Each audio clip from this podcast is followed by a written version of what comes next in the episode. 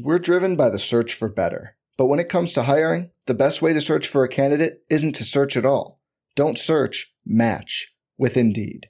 Indeed is your matching and hiring platform with over three hundred fifty million global monthly visitors, according to Indeed data, and a matching engine that helps you find quality candidates fast. Leveraging over one hundred forty million qualifications and preferences every day, Indeed's matching engine is constantly learning from your preferences.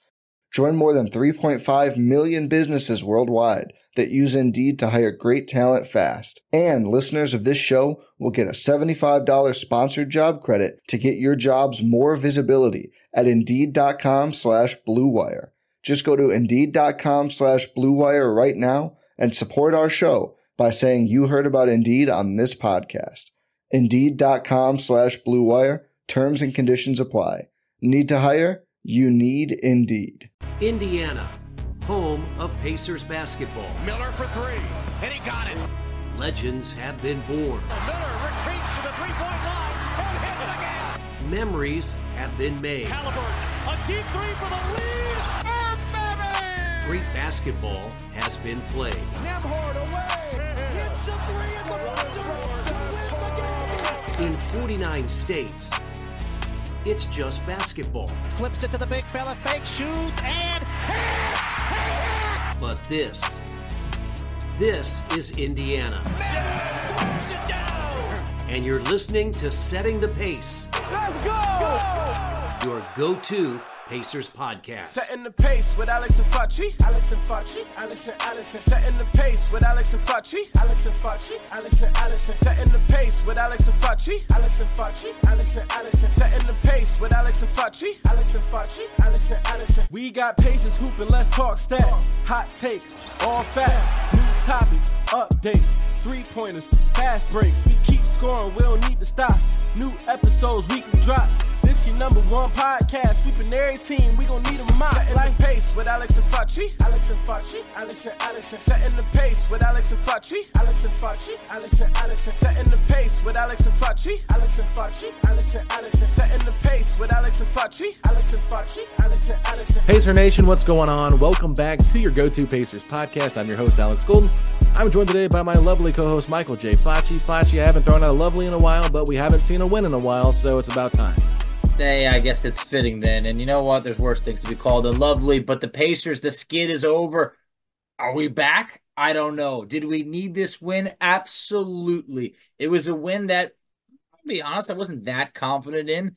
But the way the Pacers played tonight, they never had to look over their shoulder, led by as many as twenty-seven and never trailed. Absolutely beautiful performance from Indiana from start to finish. But before we get into the game, we've got some business to take care of because he was number one in fan voting for East Guards. He was number one in media voting for East Guards. And oh yeah, he was number one in voting for players for East Guards. And we're talking about your starter for the N B A All-Star Game in Indianapolis, Indiana, making his first All-Star start debut, Tyrese Haliburton. Facci, how excited were you to see the point guard get this award? It was unbelievable. I mean, truly, it was just like, this was not some like, I don't know, pity type of thing. Like, ah, get, come on, let Indiana have one. The, the game's in Indiana. He earned this. The fact that it was undisputed across the board, number one. I mean, that was awesome to see. I just feel that it showed that, that, you know, Tyrese is looked at as a star in the making right now. That it didn't matter whether it was, you know, this this part of the vote or that. He got number one in all the everything that mattered. That was awesome to see. And just the fourth Pacer to start in an All-Star game behind Reggie, Jermaine O'Neal, and Paul George. It's that's great company to be in. That's uh, some of the greats of this franchise. I know it's it, it's just crazy to think about just the trajectory that we've seen Haliburton overcome so many different things, the trade from Sacramento, just taking this franchise by the horns and, and, and just running with it and putting them on the map. You absolutely love to see it, Facci. It was so cool. I was at the game tonight, so I wanted to be there just to kind of see Pascal Siakam in person. I was excited, couldn't make it on Tuesday, so I was like, I got to make it Thursday. I'm glad I went to this game instead, obviously. Yeah, but big time. It was it was really cool to just see Tyrese Haliburton get love from the fans as they shared the video clip from T N T in the arena of Tyrese being named an all-star starter. The sound was really hard to hear, so it was a little bit of a bummer because you could barely hear what they were saying, but a lot of cheers there. I will say, though, it was a kind of a weak crowd tonight in, in Cambridge Fieldhouse. Not a very loud crowd. I got a quick comment on that. I saw tickets were as cheap as four dollars. Yeah. It's like, come on. This is Pacers for seventy-sixers. This is a good matchup over here. Well, and it's just like, you know, I mean, four I talked, bucks. I talked to somebody tonight before the game, shout out Gentry, and he went to the Nuggets game for three dollars. three dollars. If you can't go to a game for three dollars, four dollars, what are you doing if you call yourself a fan and you live here locally? If you live here locally, that's all I'm going to say. I mean, here's the thing, man. I, I pretty much grabbed a little, you know, paper bag and puked in it when I bought my ticket for Pacers versus Knicks in Madison Square Garden. I mean, the ticket, they're, they're so expensive. It's sickening. Yeah. So it's just like when I see that, I'm like, how are, we, more fans need to show up. I mean, you're talking about you buy a bottle of water, it's more than the price of the cheapest ticket. Like, that's, come on. That's so, that's a good point. I just feel like fans got to get out there because this is a really exciting team that is scoring at a historic rate. I just feel like, you know, Cambridge, it's a special place where you can pack, you know, the, the arena, and I, I just want to see it packed a little bit more to give that uh, give that home court advantage type of feel. I know fans might be a little bit skeptical. I think, you know, later in the season, I think we'll see it be packed a little bit more, especially come playoff time. But obviously, we got to get there first. Absolutely. Well, before we get into the game, there was some other news that we wanted to talk about today on the podcast. And this is involving a power forward from the Golden State Warriors, Fachi. I don't know if you heard the latest rumors or not, but Draymond Green loves the Indiana Pacers and what they did in getting Pascal Siakam. And not only does he love Pascal Siakam, he loves an individual by the name of Bennedict Mathurin and thinks that there is a high ceiling for him. I, I, I know you saw this clip that I shared today on social media. I don't care. I, I don't know if you care or not, but I would like to read what he said in case anybody didn't get a chance to to hear this. So because we're not allowed to play the audio on this podcast uh, of Draymond's podcast without copyright issues, I'm just going to read what he said. He said, whether they, which means Indiana, can ultimately push this thing to where we all want to go, the key to that is Bennedict Mathurin. That kid, I think, has a great deal of potential. He's a go-getter. He's not soft at all. You're not bullying him. He ain't backing down. He can shoot it well enough. He can handle it. He's pretty athletic. Bennedict Mathurin is the key to that team. I love his potential. I love that draft pick for the Pacers, and I think he's on a good trajectory. It doesn't happen overnight. That's a part of the growth. That's a part of getting young guys and grooming them. But what Bennedict Mathurin can become will decide ultimately what that franchise can become. Tyrese is great. He's one of the better point guards in the league for sure. Pascal Siakam, champion, All N B A, All-Star. Miles Turner is a great rim protector. Knock the three down, athletic, will finish on you. Buddy, we know Buddy's shooting it, but Bennedict Mathurin is the key. His growth will ultimately determine how far the Indiana Pacers can take it. There's a lot of truth in that statement because we've always felt like, hey, look, if if Mathurin could reach his full potential, this Pacers team, they're dangerous. I mean, if you had already, you know, Haliburton and Siakam and, and Turner, and then Mathurin reaches his full potential, all of a sudden that's all that's a dangerous team. But Draymond, he knows. I mean, there's certain guys that around the league, like you gotta trust his word is like Mathurin, he's a dog. Everybody's labeled him as a dog. Like, he's not going to back down. He, he's got the utmost confidence, and some of that stuff, you either have it or you don't. And he's he has that, and it's going to take time. He's still really young. But yeah, there was a great stat going around on Twitter of you know, Mathurin's production and wins compared to losses. Mm-hmm. And on the season, he's averaging seventeen points per game in wins, shooting fifty-one percent, and just over forty-six percent from three. But in the losses, he's averaging sub eleven points per game, just below thirty-eight percent, and then fifteen point five percent from three. So you could see, you know, in wins, Mathurin's a big part of that. In the mm-hmm. losses, it's when he struggles. And it's like, it for this for him coming off the bench, he is a big part of, like, could you be the sixth man on this team? If right now, if he could fill that role, it's going to be great for the Pacers. We'll see eventually what he can become. But for now, I mean, it, yeah, it, it makes a lot of sense. This team, they're that much better when Mathurin's on. I will say this. Mathurin can be a very frustrating player to watch. And when he has his high highs, you're just like, man, what a ceiling. But when he hits, when he hits those low lows, you're like, is he ever going to get there? But I love what Draymond said here, because I think this is the biggest part that drives me nuts about people with Mathurin and, and their expectations for him, and like blaming Rick Carlisle for not playing him more. And ba- basically a lot of people put the blame on Rick Carlisle for holding Bennedict Mathurin back. But I loved what Draymond Green said here. He said, I love the draft pick for the Pacers, and I think he's on a good trajectory. It doesn't happen overnight. You got to realize that. You got to be patient with these guys. He said, that's a part of the growth. That's a part of getting young guys and grooming them. And that's what you're seeing this coaching staff do. They could easily hand the reins to Ben Mathurin, say, hey, go out there and do whatever you can, but just get better and work on your game. But that's not what's best for this team. And I think as you build a winning culture, you go out and get winning players that are willing to sacrifice. Bennedict Mathurin is only going to learn from those guys and continue to grow. So for me, there's been times where I'm like, man, If, if they could include him in a trade to get somebody that makes a little more sense, should they do it? And I've contemplated, maybe they should. I really have, because I wonder about, I do worry about the fit sometimes. But when you hear a guy like Draymond Green, who I respect with his basketball I Q, I think Draymond is one of the smartest players in the game right now. And I can't wait till he's an analyst, because he does have a lot of very high basketball I Q uh, thoughts. He just knows the game very well. So when he speaks like this, yeah, you're right. Maybe maybe we do need to pump the brakes if we're having a little bit of concerns about Bennedict Mathurin, because he's in year two. And maybe he does have that year three breakout year like Paul George did in his third year. Good. I believe it. He's absolutely capable of it. Draymond did four years at Michigan State. You look at his rookie year stats, even his second year, there's nothing to be able to, you know, write home about and tell someone. I mean, he averaged three points per game his rookie year, like second year, six points per game. I mean, I know Draymond's not really a scorer, but it's just like there wasn't a the shooting percentages were rough. And look what he developed into. He developed into a potential Hall of Famer, a defensive player of the year, a champion, a, a lot of great stuff. Mathurin is very young, and the flashes have been blinding at times. He he is that good, could be that good. But yeah, you want to see on a consistent basis. But the guy that I trust is Rick Carlisle. Mm-hmm. People that are saying right now, ah, Carlisle's holding everybody back.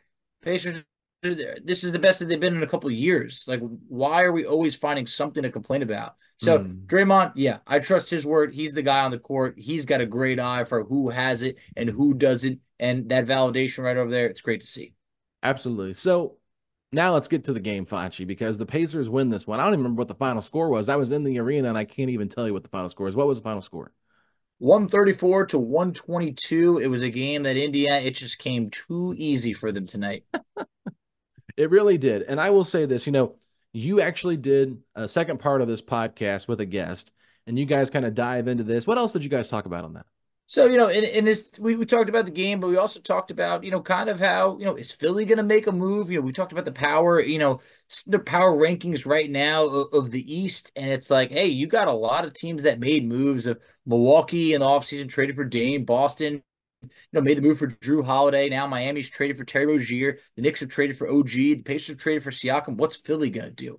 And then Brian, uh, our guest, you know, had mentioned, you know, hey, look, I don't know if Indiana will win in the first round, but whoever it is, I feel bad for the team they play because they're going to be exhausted. And I felt like the Pacers right now, they, they gave Philly a run tonight. And this is the second time on the year that they beat Philly. They're now eleven and six against the teams that rank above them in the East. So it just feels like eleven and four, even better. I was even sleeping on them. So, you know, you could just see right now, it's like this Pacers team, they get up for the big games.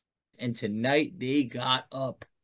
Pascal Siakam drops a triple-double, Fachi. He was on fire tonight, was a plus thirty for the game. The Pacers were thirty points better than Joel Embiid, Tyrese Maxey, and the Philadelphia seventy-sixers when Pascal Siakam was on the floor. Like, talk about an efficient night. nine of thirteen from the field, twenty-six points, thirteen rebounds, ten assists, plus thirty for the game, only two turnovers. I, I just couldn't believe what I was seeing. It was just like he was feeling so comfortable out there. And you know what? Rome wasn't built in a day. And Pascal Siakam is starting to get his footing here in Indiana. We knew it was only going to be a matter of time, but this was a great way to kind of break out of that losing streak slump. It was kind of like the curse hanging over him of like the Pascal Siakam, they're oh and three when he's on the team. Well, you know, Legion Hoops or whoever you think you are, that's cool. Your little statistics don't mean anything anymore because the Pacers now have a victory with Pascal Siakam and didn't last very long for your little, oh, Pacers are oh and three with Pascal Siakam. That's ridiculous. All we got to do right now is insert the LeVar Ball clip. What's the Pacers record when Pascal Siakam practices with the Pacers?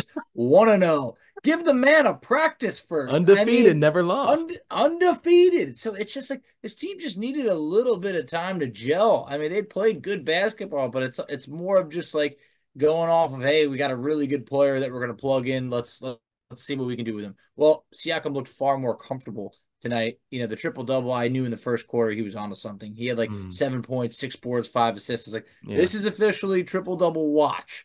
But I loved his comments after the game with Jeremiah Johnson talking about he feels the love and support from everybody and, quote, wants to make Indiana home.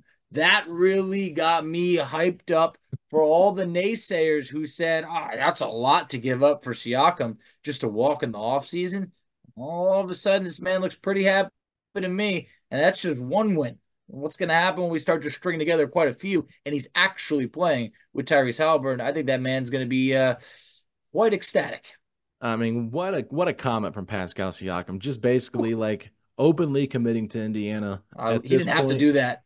He didn't. Mm-hmm.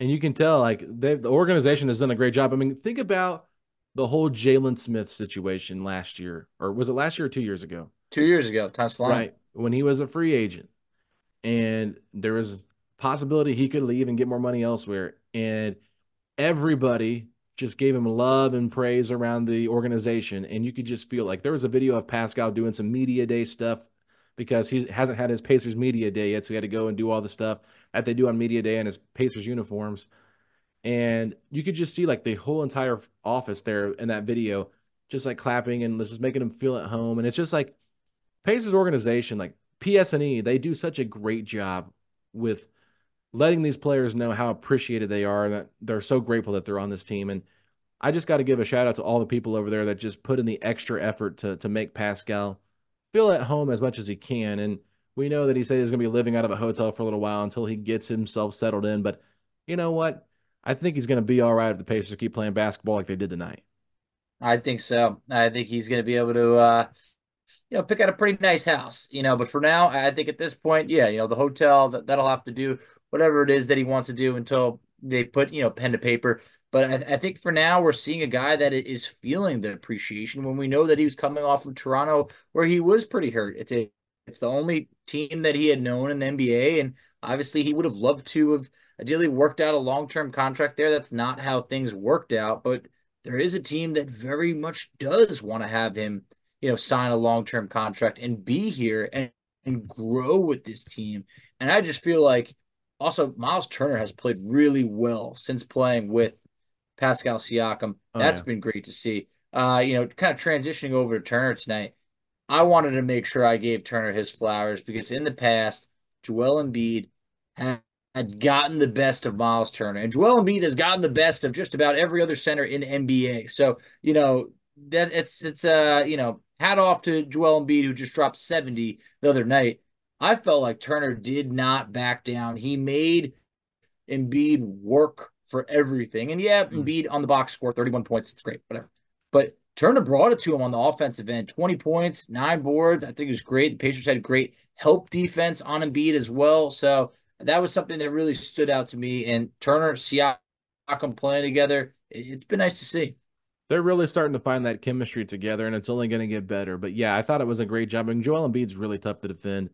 Still got to the free throw line, had ten free throw attempts in this game, and it's just kind of frustrating how he does that sometimes. But you just got to stay down on him. I think Miles did a really good job in the first quarter kind of forcing Embiid out of the paint, and we saw him taking a lot of, like, one-legged fadeaway shots and, mm-hmm. you know, hit some threes, too. He did get Miles in the air on, like, a pump fake one time, and I'm like, Miles, yeah. you can't fall for that stuff. You know that. Just let Embiid shoot the three. Like, I'd rather Embiid shoot ten threes. Oh, yeah. Pump fake and get to the foul line and get you in trouble because we need Miles on the court to really help the Pacers have a good chance of winning. So I thought Miles had a really solid game. Um, a guy that kind of had an up and down game, Andrew Nembhard, nineteen points, eight assists. But, Fachi, if you're ever planning on flying to Indiana soon, you know, I heard he's opening a bakery shop here. Uh, had some apple and some uh, cherry turnovers, because that's what he's really specializing in recently, Flashy. I mean, the amount of tra- the amount of travels that he got called for tonight, really, like, this was like the big negative for tonight's game. Like, the amount of travels and turnovers that he had, like, with all the all the traveling that he did, you might want to see if he has any frequent flyer miles, because if you're wanting to come to Indiana, right there, Flashy, you, you probably get some free ones from Andrew Nembhard. Pretty easy, uh, pretty cheap trip for you. It, there was rumors the luggage was on him. I mean, he kept it on it. This man was traveling. It was tough to see. It felt like at one point it was almost he got called for either. It was it might not have been back to back travels, but there was like two travels in a very short span. And they, the nineteen points is a season high. Great to see. The six turnovers, that's aggressive. Oh, it pretty much almost wipes out the eight turn, uh, eight assists. So. A little bit tough to see, but nice to see him, you know, get back to being able to score the ball at a higher rate. Like I mentioned, you know, the other episode, two episodes ago, it's been great to see Nembhard in the starting lineup getting that opportunity again. And I thought the starters just overall played really well. Mm-hmm. I think, you know, Buddy had a little bit of a bounce back performance, still a little bit of a quiet game, but eleven points, four of six shooting. Thought that was great. Just overall, hey, seven Pacers in double figures. Uh, that's kind of been our recipe for success. Recipe for success indeed, Flashy. It's been a, it's been a lot of fun. Mathurin, I thought he had another good first half. I felt like that second unit really struggled in the fourth quarter. It did. Like, it did. That was probably the longest three minutes of my life. Watching them just, it looked like a pinball machine out there between both teams. They were just throwing the ball around, falling all over the court, and Reed was killing Isaiah Jackson. Yep. That was so bad. I was like, man, Isaiah's not making a good case for himself or why he should be playing more. But Jalen Smith, nine minutes tonight, didn't play incredibly well. He fouled out in nine minutes. That's not good. No, so, it's not. Yeah, backup bigs, not V or good tonight, but uh, you know what? Kendall Brown got two minutes tonight, so shout out him. Obi Toppin, a lot of inconsistent play from Obi Toppin as well. I did not like a lot of the things that he did tonight, like a step back three. Like, what are we doing, Obi? That's not your game. Yeah. But that, catch that... and shoot, Obi, looked pretty good. No, he did. And I think uh, Obi produced early on in this in this game. He had a good second quarter, and then I kind of feel like, you know, there wasn't really that much going on. I think he had, I don't know, maybe nine points in the second quarter. But I, I think it was interesting. You know, Isaiah Jackson was someone who didn't get into this game until, you know, pretty late. Um, so, you know, we'll see what happens there. Obviously, Jarace Walker does make an appearance, while we saw Kendall Brown make an appearance, and Ben Shepherd logged fifteen minutes. So, I don't know. I, I kind of felt when the Pacers were up big, you know, they could have probably brought in, uh, you know, Jarace, give him an opportunity. But at the same point, look, if that's the biggest complaint in a twelve-point win where it's really the Pacers were up almost thirty against Philly, I mean, come on. At some point, we got to just stop complaining about things. So. Yeah, why'd they, why'd they go back to Obi? Why not just put Jarace in? I mean, I, I, I is that is that, are they trying to showcase Obi? I don't, I, it's actually not a bad idea. We got a little conspiracy theory over here. Why not? With, with the trade deadline being two weeks away, anything is possible. So is possible. It, who knows? But yeah, Obi Toppin, I don't know how much of a showcase was. Hey, but at the same point, thirteen and five, you know, all right. Hey, not, not, not bad. A couple turnovers, but, you know, it is yeah. what it is. Um, But yeah, no, we remains to be seen. And this is where I knew early on. I mean, I was like, Jalen Smith was one of the later guys to get in in terms of, like, you know, there was Obi, there was uh, T J McConnell, you know, Mathurin, and I started it started being like, okay, how is this rotation going to shake out with Jalen and Isaiah both healthy? And both guys really didn't play that many minutes tonight. I think obviously Jalen was more of the foul trouble, but between Jalen and Isaiah Jackson, just fourteen minutes combined. Yeah, I mean. Sh- It was a it was a rough night for the backup centers, no doubt about it. But overall, it was a great game for the Pacers. Like you mentioned at the beginning of this podcast, twenty-seven point lead was the largest for the Pacers. Philadelphia, you know how many times they led tonight? Never. Zero. Never. Never. Never happened. forty-eight minutes, the Pacers dominated from start to finish. So one of the best complete games for the Indiana Pacers. They're now six in the Eastern Conference. They've got the Suns, and then hopefully Tyrese Haliburton will return on Mon- or, excuse me, on Sunday against Memphis. So I'm going to go ahead and get out of the way. I was not supposed to be on this podcast. We were. I was going to take a break, but this game was too big. There was too many we important things. I, I just felt like, you know, Fachi, I was like, there's too much happening. I thought about doing like a solo segment when in like pre like pre-editing stuff, like when I'm doing things. Nah, I just had to get the boys back together. We couldn't separate for this one. It was too big of a game. And then I know that it's going to be a lot of fun to end this podcast with a different perspective from a Philadelphia side of things. because we can be homers, no doubt about it. So nice to get another perspective. Brian's going to come on. Brian works for Bleacher Report, I believe that is, right? He does. Mm-hmm. So Brian from Bleacher Report, I think you guys are going to really enjoy that. But let's take a quick break. And when we come back, well, well when Fachi comes back, because I won't be here, him and Brian talking all things Pacers Sixers. We're driven by the search for better. But when it comes to hiring, the best way to search for a candidate isn't to search at all. Don't search, match with Indeed. Indeed is your matching and hiring platform with over three hundred fifty million global monthly visitors, according to Indeed data, and a matching engine that helps you find quality candidates fast. Leveraging over one hundred forty million qualifications and preferences every day, Indeed's matching engine is constantly learning from your preferences. Join more than three point five million businesses worldwide that use Indeed to hire great talent fast. And listeners of this show will get a seventy-five dollars sponsored job credit to get your jobs more visibility at Indeed.com slash Blue Wire. Just go to Indeed.com slash Blue Wire right now and support our show by saying you heard about Indeed on this podcast. Indeed.com slash Blue Wire. Terms and conditions apply. Need to hire? You need Indeed. It's winter, and you can now get almost anything you need for the coldest months of the year delivered with Uber Eats. What do we mean by almost? Well, you can't get a ski slope delivered, but you can get dish soap delivered. Sunshine, that's a no. But a bottle of wine, that's a yes. A snow angel, sorry, no. But angel hair pasta, Uber Eats can definitely get you that. Get almost, almost anything delivered with Uber Eats. Order now. Alcohol and select markets. Product availability may vary by region. See app for details. Let's jump into Peppa's world of play. Look for spring flowers, hunt for muddy puddles, and bravely explore exciting places with Peppa play sets. Peppa Pig. Inspiring kid confidence. The Knot is where you'll find vendors for every wedding. Floral to fawn over. Cakes you almost don't want to cut. Oh, it looks so good. D Js to drop it to. Venues worthy of your grid. Photographers that make every hour golden hour. Really, vendors for any vibe. With the help of fresh reviews and a few useful filters, you can find your vendors faster than you can say, I do. The Knot Vendor Marketplace. Find vendors for every wedding at thenot.com slash audio. All right, everybody, we are back, and we are joined by Brian Toporek. He is with Bleacher Report. He is also a contributor for Liberty Ballers. Brian, what's going on? Well, uh, you know, Patrick Beverly, after most Sixers wins, has been tweeting about the Belt to Ass tour this year. Uh, I, I think the Sixers were on the wrong end of it tonight, so congrats to you and all the Pacers fans for uh, quite a beatdown. Yeah, it, it's just funny, and I, I feel a little bit bad that you're coming on after, like, one of the best Pacer performances of the year, because, look, I didn't think that things were going to be this way. No Tyrese Haliburton. You know, the Pacers had been sliding. Philly has won six in a row coming into this game. Didn't really know what to expect, but Indiana really showed up. I mean, watching the Pacers, uh, I saw you had a, a tweet. You said, you know, look, I don't know if Indiana will win in, in the first round, but I feel bad for whoever's going to have to play them because they're going to be exhausted. Watching yep. this game, seeing this Pacers style, I mean, what were your thoughts?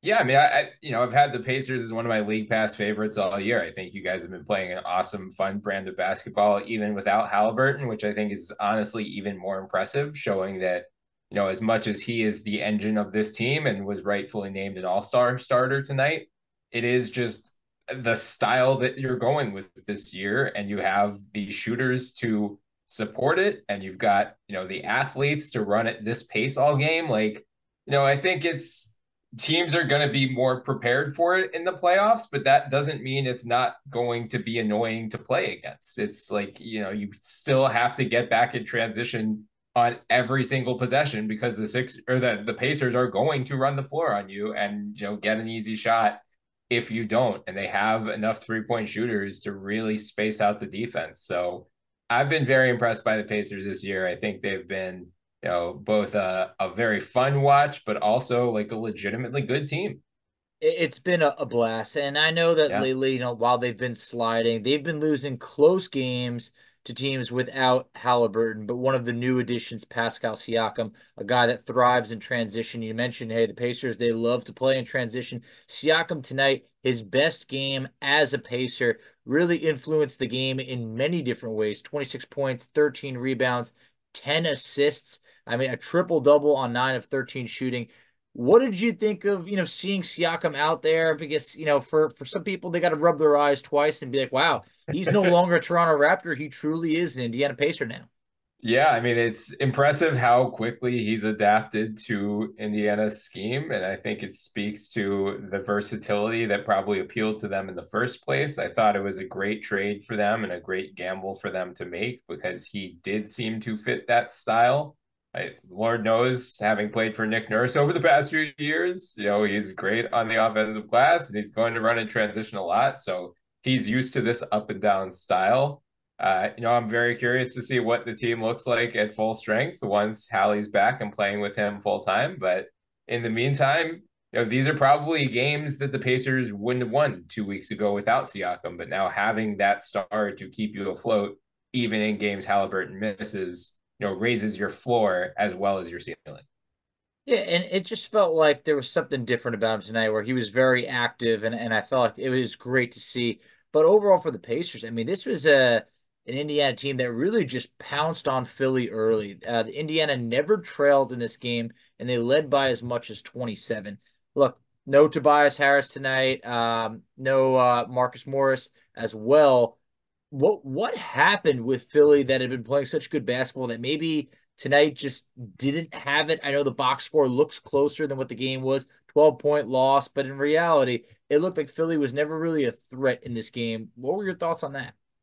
Yeah, I mean, it was a you know fifteen, twenty-point lead for most of the night, so the, the bench did a good job of trimming the then, final score and keeping the net, you know, the net rating in decent shape. But yeah, I mean, they... Sixers were dead on arrival in this game. As you said, uh, you know, a, a number of injuries up and down the roster. Those two guys you mentioned, plus D'Anthony Melton, who's been a starter for them all year. Uh, Robert Covington, Mo Bamba, some, you know, guys on the fringes of the rotation, but still key pieces when you're as depleted as you are. You know, we, we've been seeing a lot of Furkan Korkmaz lately for the Sixers, and K J Martin and Daniel House Junior, who, you know, at full strength, those guys don't play. So the Sixers have had to lean on kind of their deep reserves. And even, you know, Patrick Beverly moved in the starting lineup tonight with no Tobias Harris. So, you know, I think the Sixers have done surprisingly well staying afloat despite this rash of injuries as of late, but it was bound to catch up to them at some point. Uh, you know, Melton is traveling with them on the road trip. Doesn't sound like Harris is going to be out very long. Covington's the one who's going to be out for at least three weeks. So, you know, they, they won't be at full strength for a while, but I think hopefully we'll see them get closer to it in future days. And I think, you know, a, a game like this, when Indiana started hot and was hit, knocking down threes early, running in transition early, Embiid has the knee scare early in the game. And after that, it's just like, all right, let's just get, get everyone out healthy. That's the only thing that matters in this game. Yeah, and, you know, talk to me about that knee scare for Embiid because, you know, Embiid's known to hit the floor a couple times, you know, in a game, and, you know, people have complained about that, but that one actually looked real, and it was like, okay, something's going on. How are they going to handle this situation? He he goes to the bench for a bit, and then he returns. And, you know, I, I felt like that was one of those where how much more do you want to play Embiid when you know that this is probably going to be a tall task to come back in this game? Were you surprised that Embiid ended up playing, you know, a good amount of that third quarter following that knee injury? I wish I was surprised because that would suggest the Sixers have been smart about handling Embiid injuries all year, which they have not been. We've seen this twice now in the past month, or tonight's now the third time, where he injures a body part, they let him play through it, and then he ended up missing multiple games after. We'll see if that happens this time. Hopefully not, because the Sixers play the Denver Nuggets on Saturday, and I, you know, as soon as he hurt the knee, I was like, oh my God, here we go again. We're going to get Joel Embiid's ducking Nikola Jokic on the road headlines for the next two days. So, you know, hopefully nothing swells up, but he was just dealing with left knee soreness. That's what kept him out recently. Uh, you know, hurt the ankle as well a couple times. So it makes me nervous. Uh, in the I'd say in the grander scheme, because he's already missed ten games this year, so he can only miss seven more before he becomes ineligible for M V P, for all N B A teams. You know, I don't know if he will win M V P if he plays the sixty-five, but I think it's pretty safe to say if he plays the sixty-five, he's at least making an all N B A team. So, you know, I, at this point, he's already won one M V P. You would hope the only thing that matters is let's just do whatever it takes to get me to April as healthy as possible to put me in the best chance or best position to win a championship.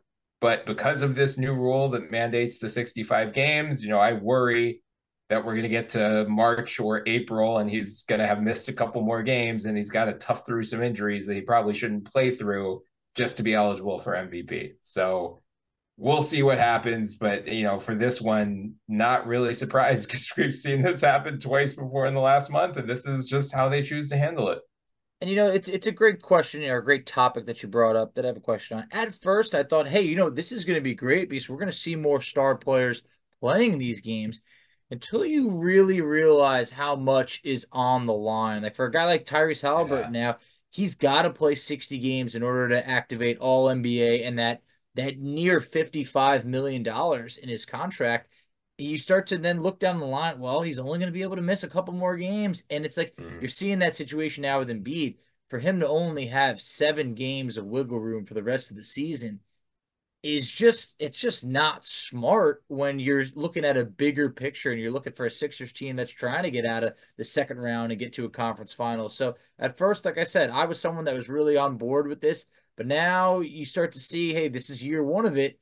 And guys have to miss games. I mean, what what, what have been yeah. your thoughts on the new rule change? I was pretty lukewarm on it when it came out um, for this exact reason. I, I worry that we're going to get into the situation where an Embiid or Halliburton's right on that sixty-five game cutoff and, you know, has to either toss themselves a chance of winning these awards or being eligible for these awards or plays through the injuries and you're not one hundred percent at the playoffs. You know, I think this is just the N B A trying to force stars to play as many games as possible. They have new national T V deals coming up after the twenty-four twenty-five season. So I'm fairly confident that was the main impetus behind this. Um, you know, when the when this came out initially, the first thing that came to my mind was, you know, what you brought up as well, these guys who have, you know, contracts, max contracts tied to making all N B A. So jumping from the twenty-five to the thirty percent max or the thirty to the thirty-five. And I thought, you know, I went back and looked at how many guys over the past couple of years did not reach the sixty-five game threshold. I think it was ten guys on the all N B A team who did not make it over the past three years, a ten of forty-five. So, you know, and it's very selective criteria of who could get the escalator to the thirty percent or to the thirty-five percent. So it's not going to affect every guy. But, you know, if, if let's say three, four, five guys miss all N B A this year who otherwise would have made it. Let's say, you know, Embiid is, does not play the sixty-five. Let's say Halliburton does not play the sixty-five. Jimmy Butler doesn't play the sixty-five. All of a sudden, you have guys making all N B A who might not have made it in a normal year or even like last year if the same rules were in place. And then if those guys become eligible for a Supermax, it's going to put their teams in a tough situation because they aren't one of the fifteen best players in the N B A. They just got named that because of a technicality. And now they're going to be expecting, oh, well, I was named a third team all N B A. Please give me thirty-five percent of your salary cap. And the team's going to be like, no, I absolutely not. So I, I think it's going to backfire on teams. And I think they just went along with it because they want to maximize the value of this new T V deal. But wouldn't totally shock me if we get toward the back half of this C B A and they amend that rule. Like once the new T V deals are in place and we start to see some of these unintended consequences, I could see both players and teams agreeing to amend the C B A to get rid of that.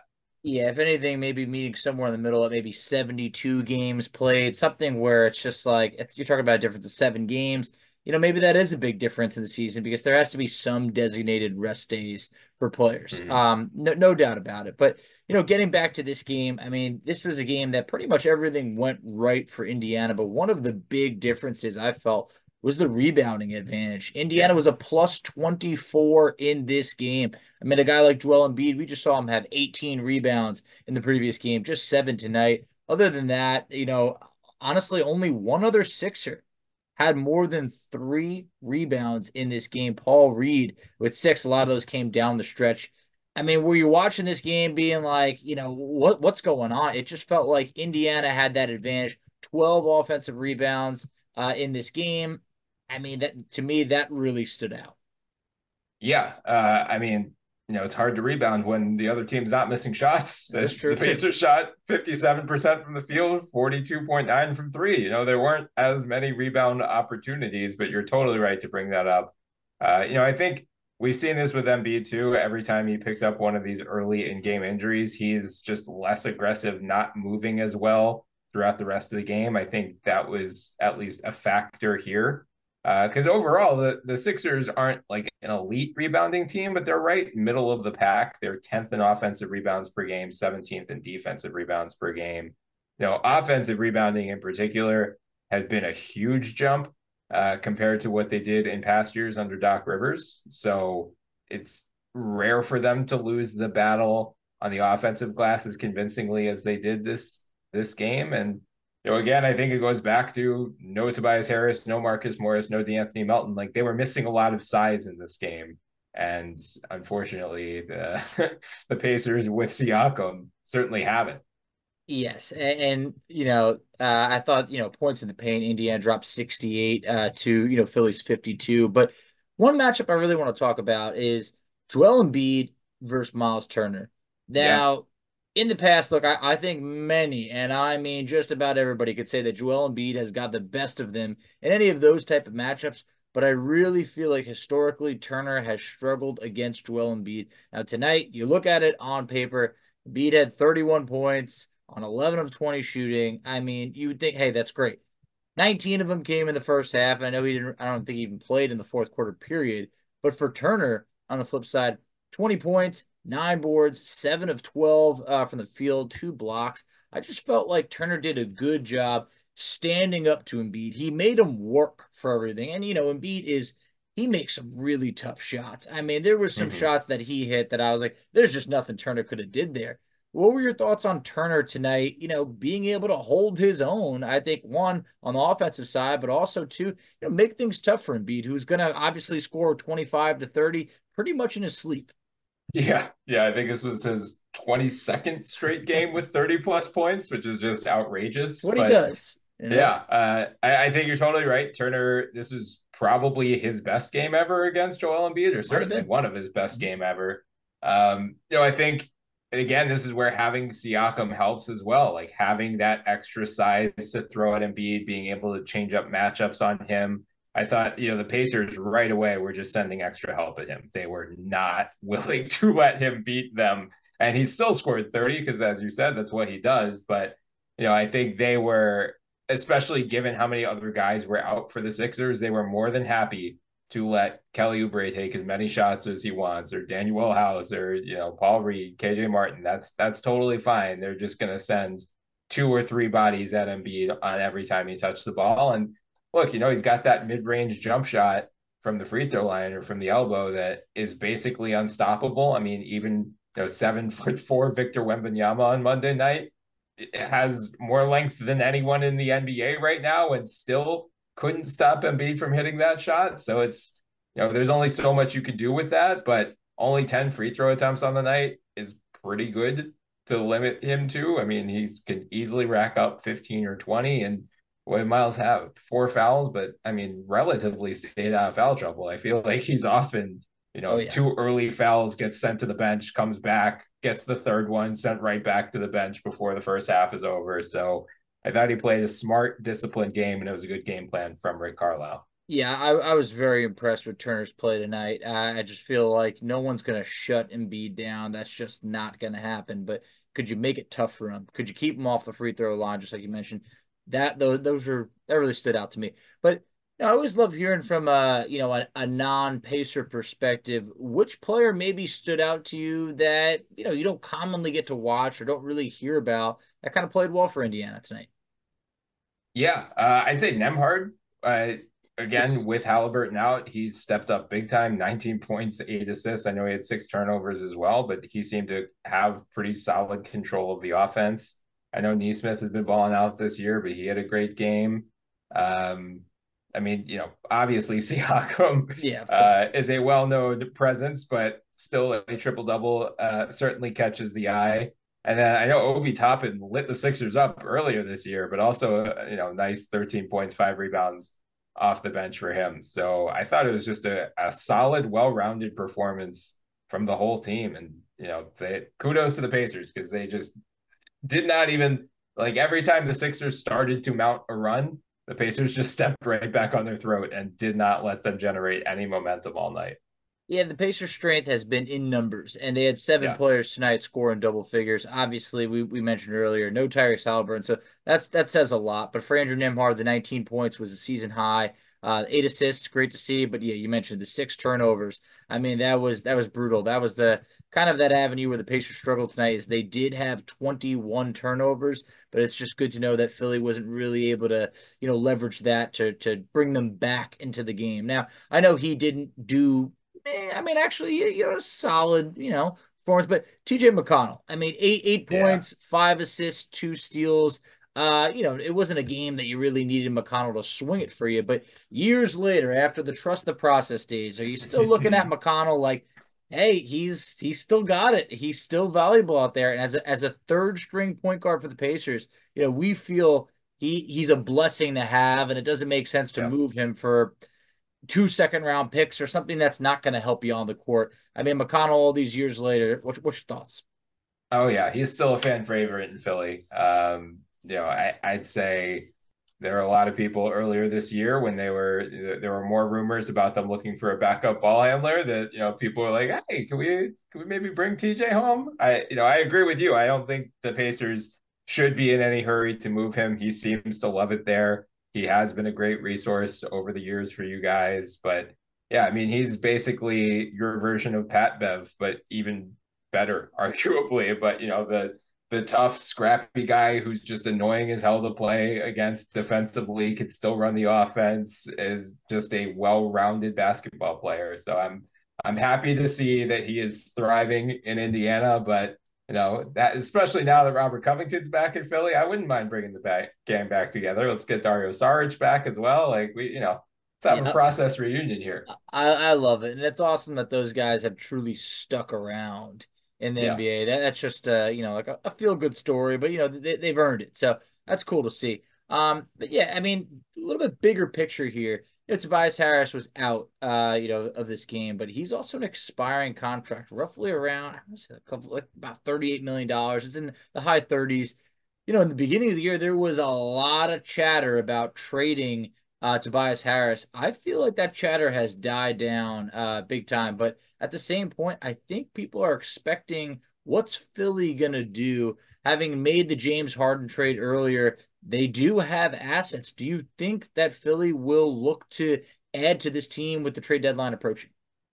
Yeah, I mean, I'm sure they're sniffing around. Um, I I would be surprised if they make a big move, like a Zach LaVine, even a DeJounte Murray, I don't think are on the table. Of the big four who could have been available, I think O G Ananobi would have been the best fit for them, but they don't have the type of young prospects that New York did outside of Tyrese Maxey, and they're not giving up Tyrese Maxey for O G Ananobi, with all due respect. So they just couldn't beat what the Knicks offered. But, you know, I think they're still going to look for additional depth, maybe a guy, you know, I know one of the Bogdanoviches has been uh, mentioned as fan favorites in Philly.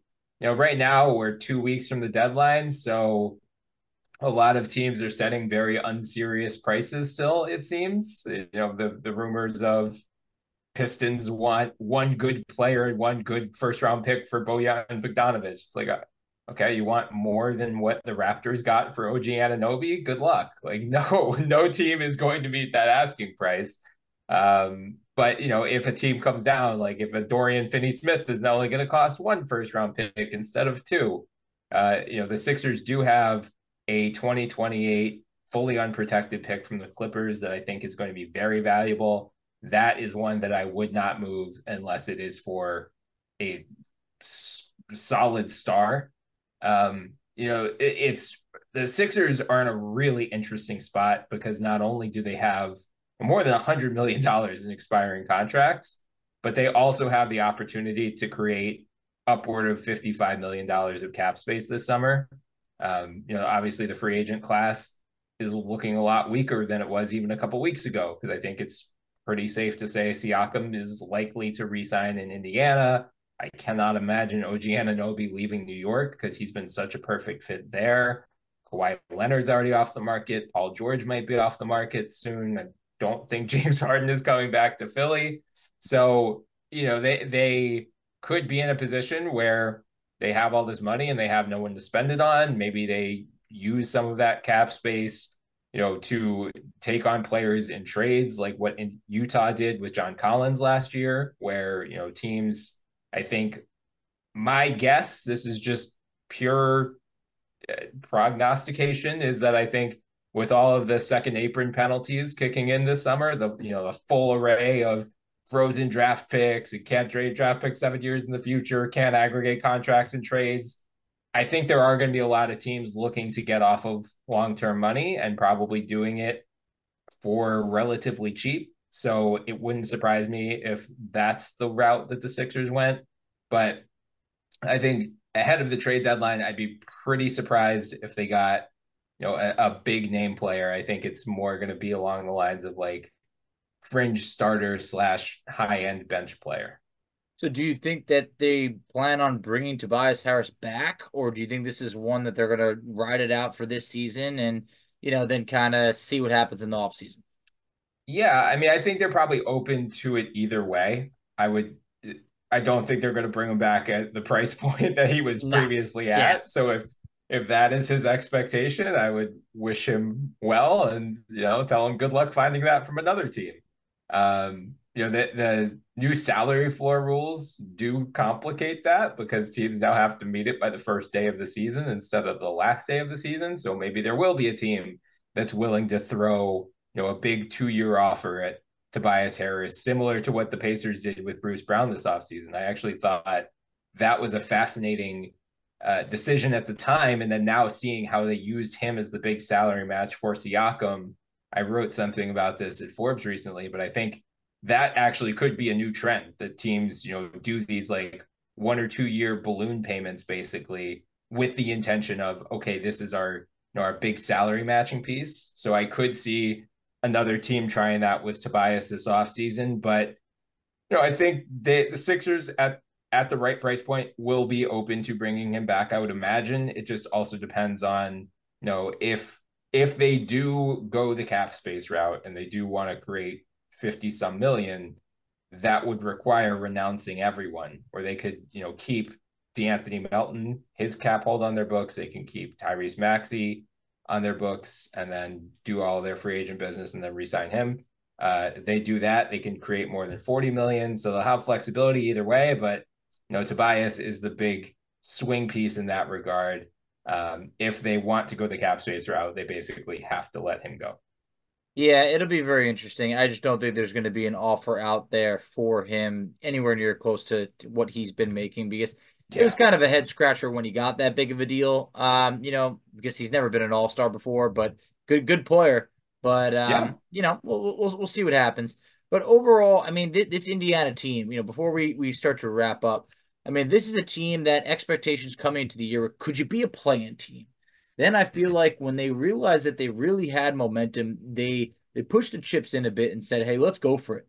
Let's go and let's acquire a guy such as a Pascal Siakam to be able to get this team in the playoffs, prove something to them, and be able to get them to re-sign. Because like you mentioned, this free agency class, it's not going to be that great compared to, you know, maybe what it could have been. So trading for players and then being able to re-sign them, that's always kind of been more of the, the Pacers route than being able to outright sign them in free agency. So when you look at this Pacers team, they've now beat Milwaukee four times out of five. Yeah. They beat Boston twice. They've beaten Philly twice.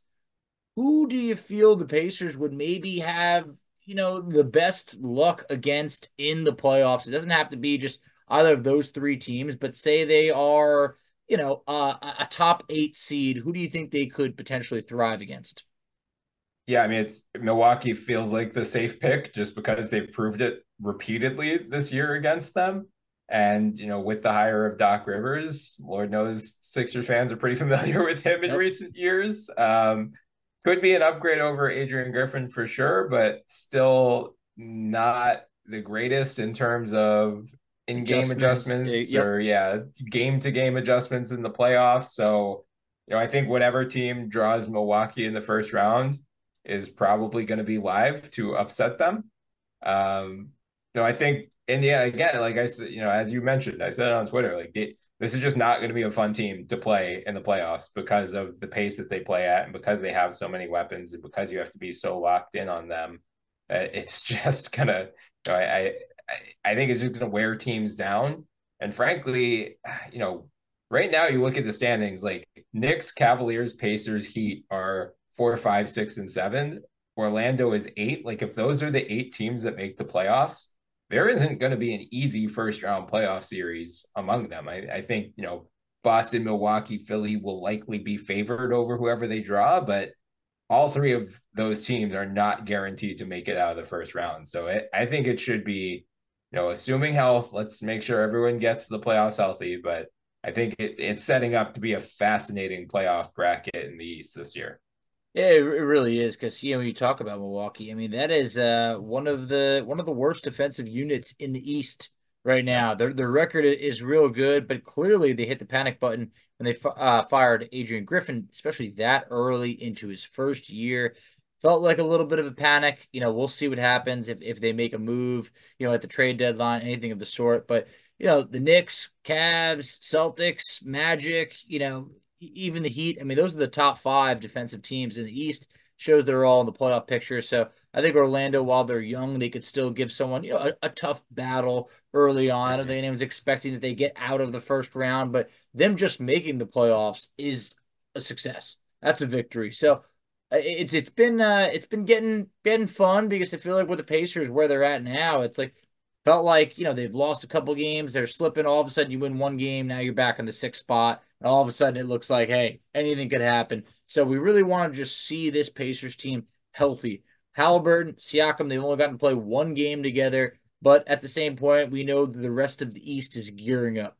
We saw Miami make a move for Terry Rozier. You know, the Knicks made their move for O G, you know, just before uh, the new year started. Obviously, in the offseason, you know, Boston goes out and they get Drew Holiday. And then Milwaukee, you know, they get Dame. So it, it feels like everybody's starting to make a move. That's why I wonder if the pressure is on Philly a little bit to say, you know, what are you going to do?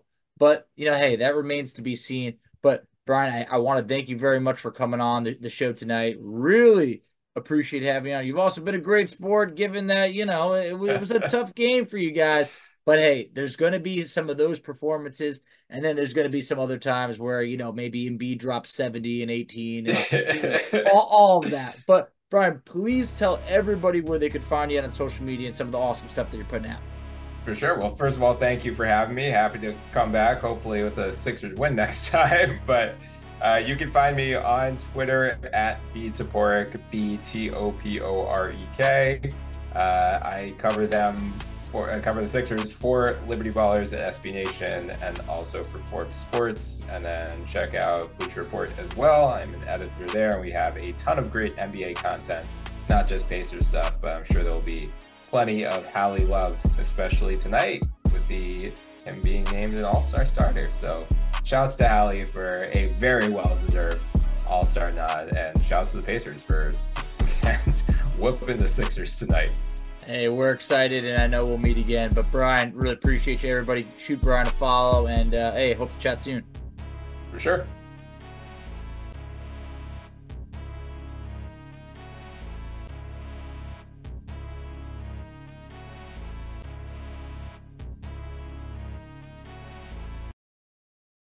For the ones who work hard to ensure their crew can always go the extra mile, and the ones who get in early so everyone can go home on time, there's Grainger, offering professional-grade supplies backed by product experts so you can quickly and easily find what you need. Plus, you can count on access to a committed team ready to go the extra mile for you. Call, click Grainger dot com, or just stop by. Grainger, for the ones who get it done.